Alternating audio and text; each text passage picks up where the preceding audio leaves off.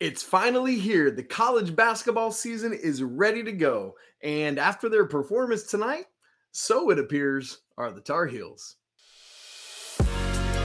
You are Locked On Tar Heels, your daily podcast on the UNC Tar Heels, part of the Locked On Podcast Network. Your team every day.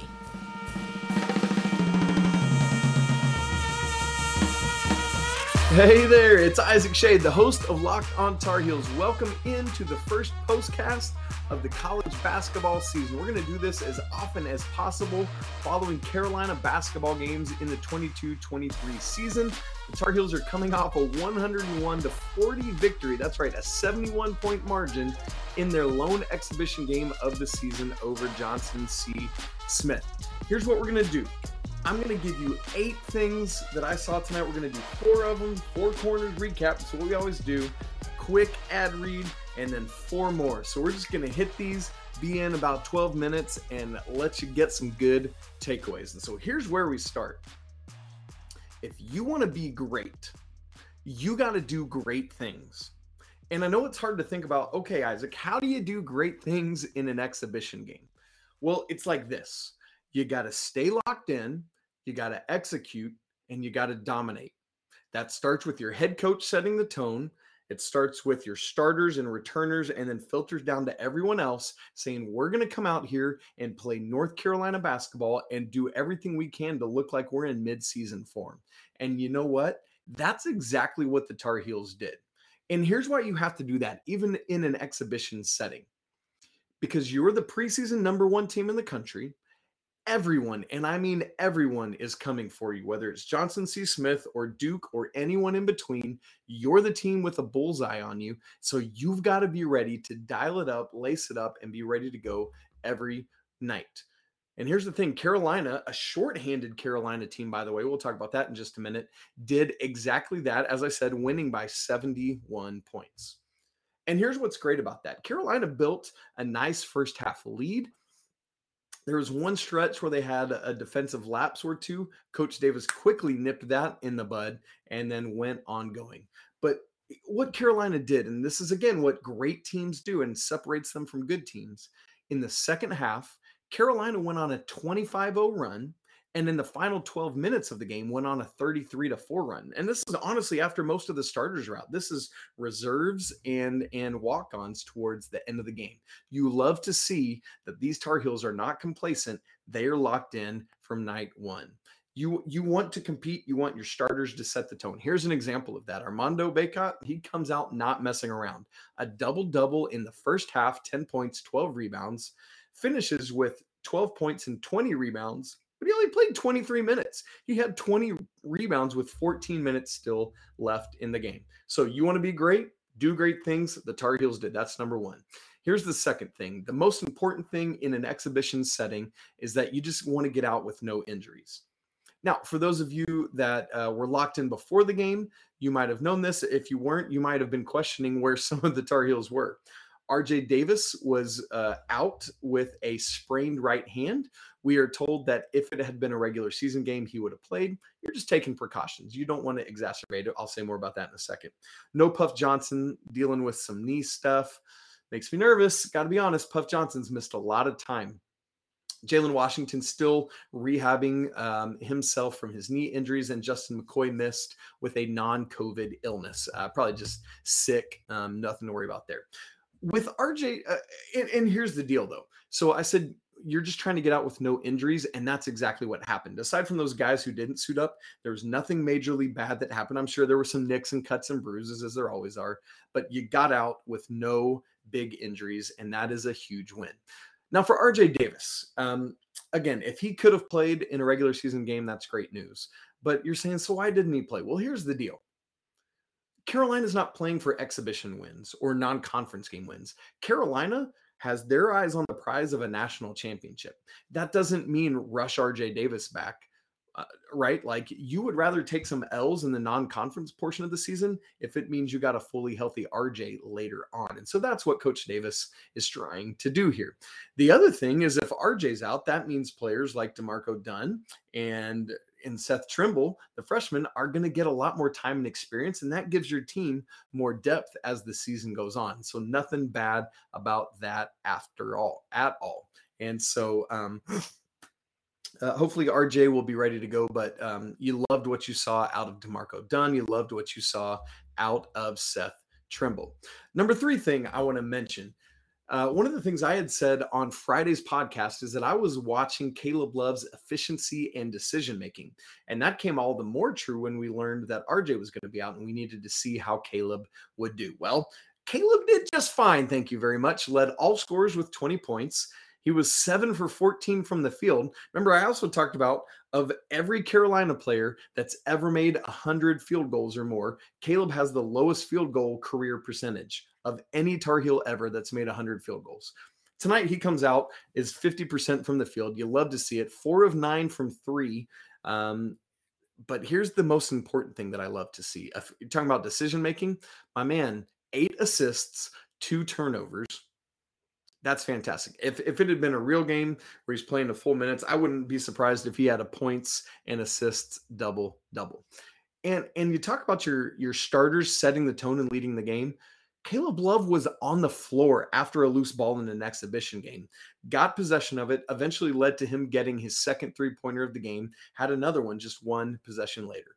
So uh, I was very pleased with what I saw out of Caleb Love on Friday evening. And then, speaking of his backcourt mate RJ being out, I talked about D'Marco already. D'Marco Dunn got the start in RJ's place, along with the other four projected starters of Caleb, Leaky Black, Armando Bacot, and Pete Nance. D'Marco, who at times last year I was like, I just feel like he does, he's not comfortable. He's not confident in what he's doing. Not tonight, not in this exhibition game. D'Marco Dunn looked poised. He looked cool, calm, and collected and ready to go like he belonged out there and knew he belonged out there. Finishes with nine points, two for five from three. He had two three pointers, hit three all of last season. D'Marco, that's awesome. Keep it up. Love to just see that poise. Coach Davis has talked a lot about his defensive capabilities, and we saw that on display. Had a tie up um, early in the game out on the left wing, just on a ball handler with the ball, and D'Marco goes in and ties him up. Those are the things you love to see, and those are the things that are going to earn D'Marco Dunn more playing time. All right, so that's the first of the four corners. I'm going to give you a second four corners, the second half, right after I tell you about Underdog.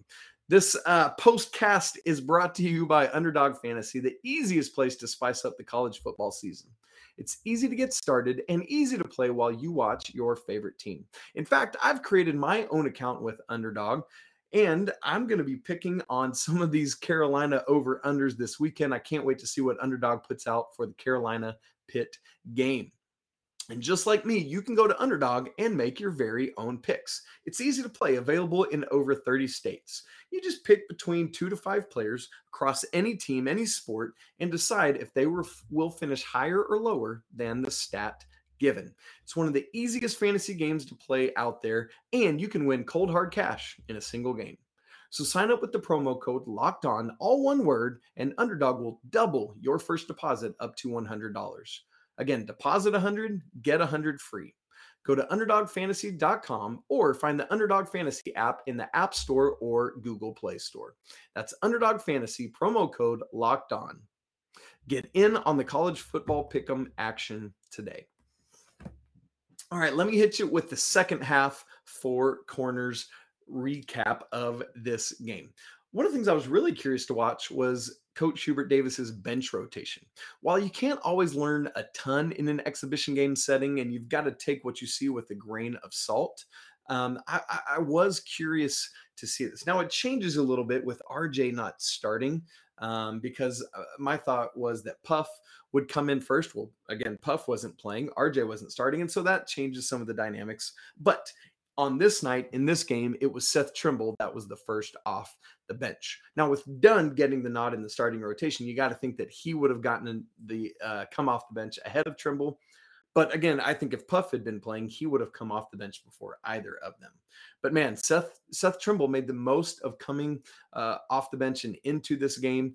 Finishes with 11 points on five of six shooting. The the lone shot he missed was a three pointer, had five assists, just two turnovers, played 23 minutes. And so that is great for the freshman Seth Trimble. He showed off that athleticism we've heard about all offseason. He had a really nice dunk just rising up, and it's like, oh, he's still he's still going, he's still going. That's great cuts well, gets to the rim, um, seems to be able to uh, to create his own shot, and clearly can create for others as well. In fact, right after checking in, he had a steal as Johnson C. Smith was trying to get the ball up court, and then on the other end, penetrated and had a nice little dump off to Pete Nance for an easy push shot in the lane. Seth Trimble, loved to see that. Another part of the bench, another freshman um, that has been coming on, doing more and more, is Tyler Nickel.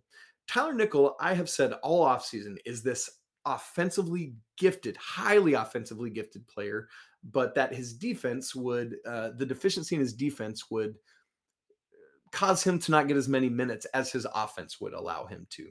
Um, but man, if he continues to put the ball in the bucket at the level he has, like as long as he's not a sieve on defense, he's going to be seeing minutes. Um, had two more threes tonight, played 16 minutes, nine points. He's quick with his catch and release. The ball looks nice. His form is great. Um, and has some requisite length and height. And uh, man, I'm I'm really interested to see what happens with Tyler Nickel as the season gets underway, especially before Jalen Washington is in the mix. I think um, that will be an important factor that Nickel can play. What about Pete Nance? Everyone's wondering what uh, the the Brady Manek replacement is going to do. Um, I think the big thing that a lot of people are going to be saying is, boy, his three point shot didn't look great. Listen, he was Ofer's first first four from three. That's true, and it doesn't have much arc on the shot, but he connected on his fifth. He did hit one. Um, but we've said Pete Nance is not going to be Brady Manek. He's not going to hit 98 threes. He will shoot better than he did tonight. Make make no bones about that. But Pete Nance had 19 points. He was the second leading scorer in this game.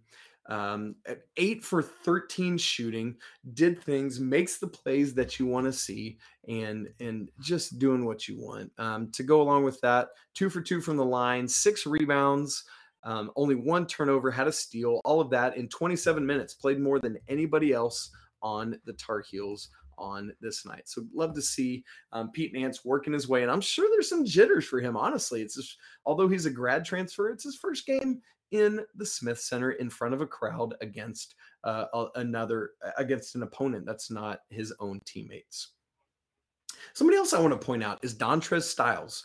Um, had a three um, and had seven points. Again, he's not really a shooter. He's more of a, a scorer, getting to the to the rim and doing other things. But quietly, you wouldn't have realized this. Had ten rebounds for this team. Players like Dontrez and Puff Johnson getting in there and having rebounds is going to be massive for Hubert Davis's team. And so that's that's my third thing I saw is, is some of what Dontrez Styles was, or my third thing in the second half four quarters is what Dontrez Styles brought to this team. I, I think especially if Puff is out for any length of time. Uh, if he's not able to go, Dontrez is going to be a really important X factor in the same way that I thought Puff was going to be. Can Dontrez defend well? Um, can he continue to make elite athletic plays that help um, just do winning things for the team? All right, and my final and fourth takeaway in the second half is just a couple quick stats that were eye popping. I mean, already in a 71 point victory, that's eye popping itself. But um, two things I want to point out in some quick quick stat takeaways. Um, Carolina's turnovers. You expect a lot of turnovers um, in an exhibition game at the beginning of the season. It's going to be sloppy. There's jitters. There's there's all of that. You don't have who you expect to be your main ball handler in RJ Davis but Carolina finishes this game with only 10 turnovers. Now, part of that might be that Johnson C. Smith played a zone most of the night doing those things, and that's not going to lend itself to many steals. And I get that, but um, it, to only have 10, 10 turnovers for a high high paced offense in an exhibition game without your main ball handler. You love to see that. Um, and in fact, no one player had more than two. So not only was it only 10, but it was spread out and and diversified in that way. And then another quick stat takeaway, you know how good a, a rebounding team Carolina is. They out rebounded Johnson C. Smith 63 to 26. That's right, almost plus 40 on rebounding. Keep in mind, Johnson C. Smith had 26 rebounds, Armando Bacot had 20, and only played 23 minutes. He probably would have out rebounded Johnson C. Smith by himself if he had played longer in this game. So, tie a bow on this thing. Carolina did everything you want them to do in an exhibition game. This team is deep, they're loaded, they're motivated, they're ready to go. Their head coach is dialed in. Just got to get some of these these nicks and bruises um, healed up. Um, but but take your time with it. Let's get this thing rolling. Remember, first game November 7th against UNC Wilmington. It's about 10 days away. But for now, huge important football game on Saturday night, homecoming against Pitt. Make sure you are dialed in for that one, 8 o'clock in the Kenan Stadium or on ACC Network. Folks, thanks so much for joining me for this first postcast of the season. This is Isaac Schade for Locked On Tar Heels. You can follow the show on Twitter at Locked On Heels. You can follow me at Isaac Schade. Man, I want to remind you that it is always a great day to be a Tar Heel. Until next week. fez.